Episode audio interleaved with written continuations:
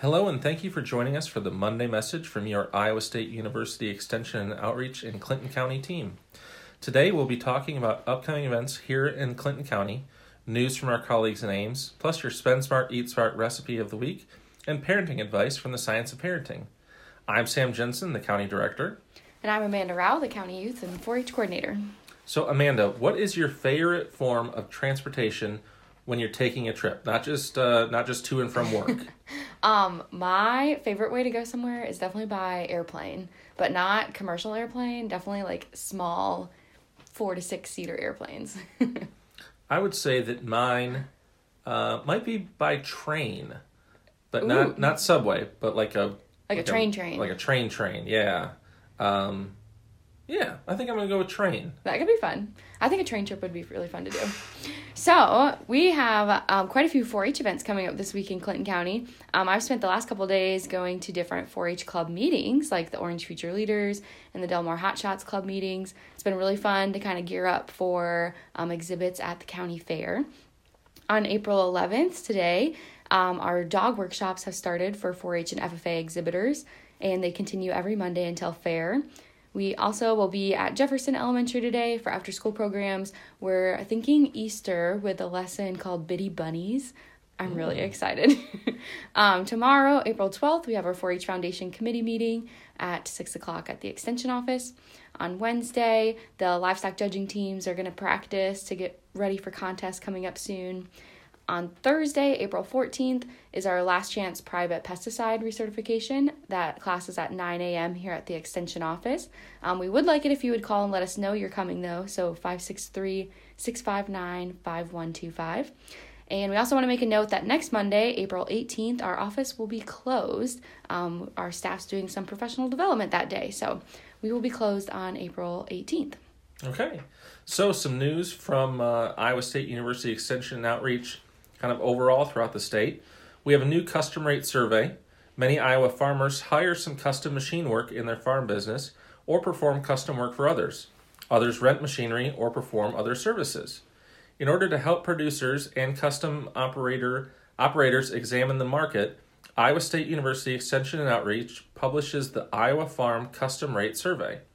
This year's survey, published in March, includes 122 responses and nearly 3,400 custom rates for tasks related to tillage, planting and seeding, spraying, harvesting, farm labor, and more. Most custom rates saw an increase of 3 to 10%. For the full report, visit our website. That's extension.iastate.edu slash Clinton. This survey is only possible with the participation of Iowa farmers, custom operators, and farm managers. To join the survey list for 2023, email the survey authors. Also, uh, there's going to be an Iowa Learning Farm webinar this week. The Iowa Learning Farms Conservation webinar will take place April 13th at noon and will feature Mark Mitchell, Oak Ridge Institute for Science and Education postdoctoral researcher with the U.S. Environmental Protection Agency. In the webinar titled Habitat Implications for Agricultural Drainage Improvements and Wetland Restoration in Iowa, Mitchell will discuss the long term decline in biodiversity caused in part by human population growth and agricultural activities. Participants in the Iowa Learning Farm Conservation webinars are encouraged to ask questions of the presenters. People from all backgrounds and areas of interest are encouraged to join. Learn more and access the Zoom link by visiting the podcast page on our website, extension.iastate.edu slash clinton slash podcast. Uh, there was also recently published the results of the State Science and Technology Fair. And during this fair, uh, 398 junior and senior high school students from across the state of Iowa competed for prizes, awards, and scholarships valued at over $75,000. Wow. Right? And students exhibiting over 300 projects from more than 50 schools competed during the fair on March 24th and 25th. And like I said, the winners are now listed online. The largest STEM competition for youth in grades 6 through 12 addresses the next generation science standards call for students to create scientific research using the practices of science and engineering. The next generation science standards include critical thinking and communication skills, which are important for post secondary success, according to the National Research Council. I was going to read you all of the list of the winners, but there are tons. but so the top five youth that presented, um, their topics ranged from honeybees to how to heal wounds. Um, then some talked about personal music players and the effects on that, um, all the way to forecasting beach safety. So there was definitely something for everyone there. Um, another program coming from Iowa State um, is called A Walk with Ease, and it's a program for better living. Uh, the, a team at Iowa State University is leading a statewide rollout of Walk with Ease. It is an evidence based program to help older adults establish healthy patterns of physical activity. The team is currently inviting adults over the age of 60 to participate in an enhanced version of the virtual self directed program. This includes access to an online portal as well as personalized support to help older adults incorporate more steps into their daily lives. All programming, including a guidebook, is free for those to pro- for those willing to provide feedback on the enhancements. For more information and to enroll in the program, visit www.walkwithisu.org. I think we can all get more steps in yeah, our day. I, I was thinking that I am not an older adult, and I cer- certainly could use more steps in my day. Mm-hmm. Um, sticking on the healthy topic, uh, we're going to go with the Spend Smart, Eat Smart recipe. Uh, let's look at uh, Santa Fe stuffed potatoes. This recipe comes from April Words on Wellness newsletter, your extension connection to nutrition and fitness. You can make four servings for just $1 each.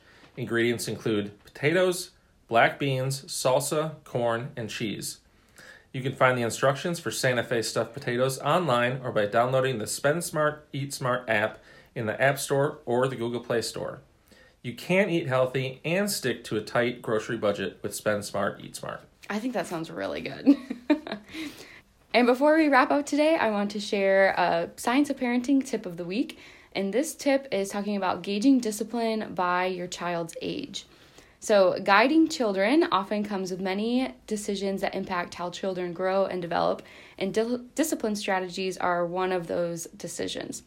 Depending on the child's age and stage of development, the strategy is going to be different. For toddlers and preschoolers, appropriate discipline may involve simply distracting children or giving them something different to do to redirect their attention away from the misbehavior.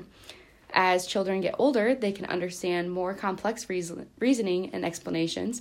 Parents' discipline approaches may be more adaptive as they rely on reasoning to manage children's behaviors. The real goal of parental discipline is to teach children how to ha- how to behave in desired ways.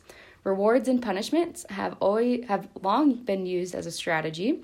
As children age, they begin to understand their parents' rules and family values, and they begin to exhibit behaviors that align with those values. The conversations parents have with their children about rules and consequences can help children, especially if the parent and ch- child are calm and regulated when having those discussions. The discussions that happen when emotions are high may have even more harsh consequences than with than discuss when you are both calm. So if you want to learn more about this topic, I would recommend listening to season 8, episode 5 of the Science of Parenting podcast, and we will have the link listed on our podcast page on our website. And they also have a YouTube video. So if you're not a podcast listener but would prefer to watch both of them both of the presenters speak, we will link to the video as well. And to follow up on that, uh, uh, when we were doing strengthening families a few weeks ago, we talked about how it was important just to kind of take a breath mm-hmm. before you start talking with your child. We know it's hard, you get angry, but take a breath, take a couple seconds and regroup and uh, you know talk to them like a reasonable adult and you will see a lot of changes. Mm-hmm. Not even with parents, or not even with your kids. I guess it could be with your security. yeah, yeah, other. just with anybody, your coworkers even. yes. well, thank you for joining us for this week's Monday message. We hope you'll tune in next week to hear more about the programs and the events here in Clinton County. Have a great week.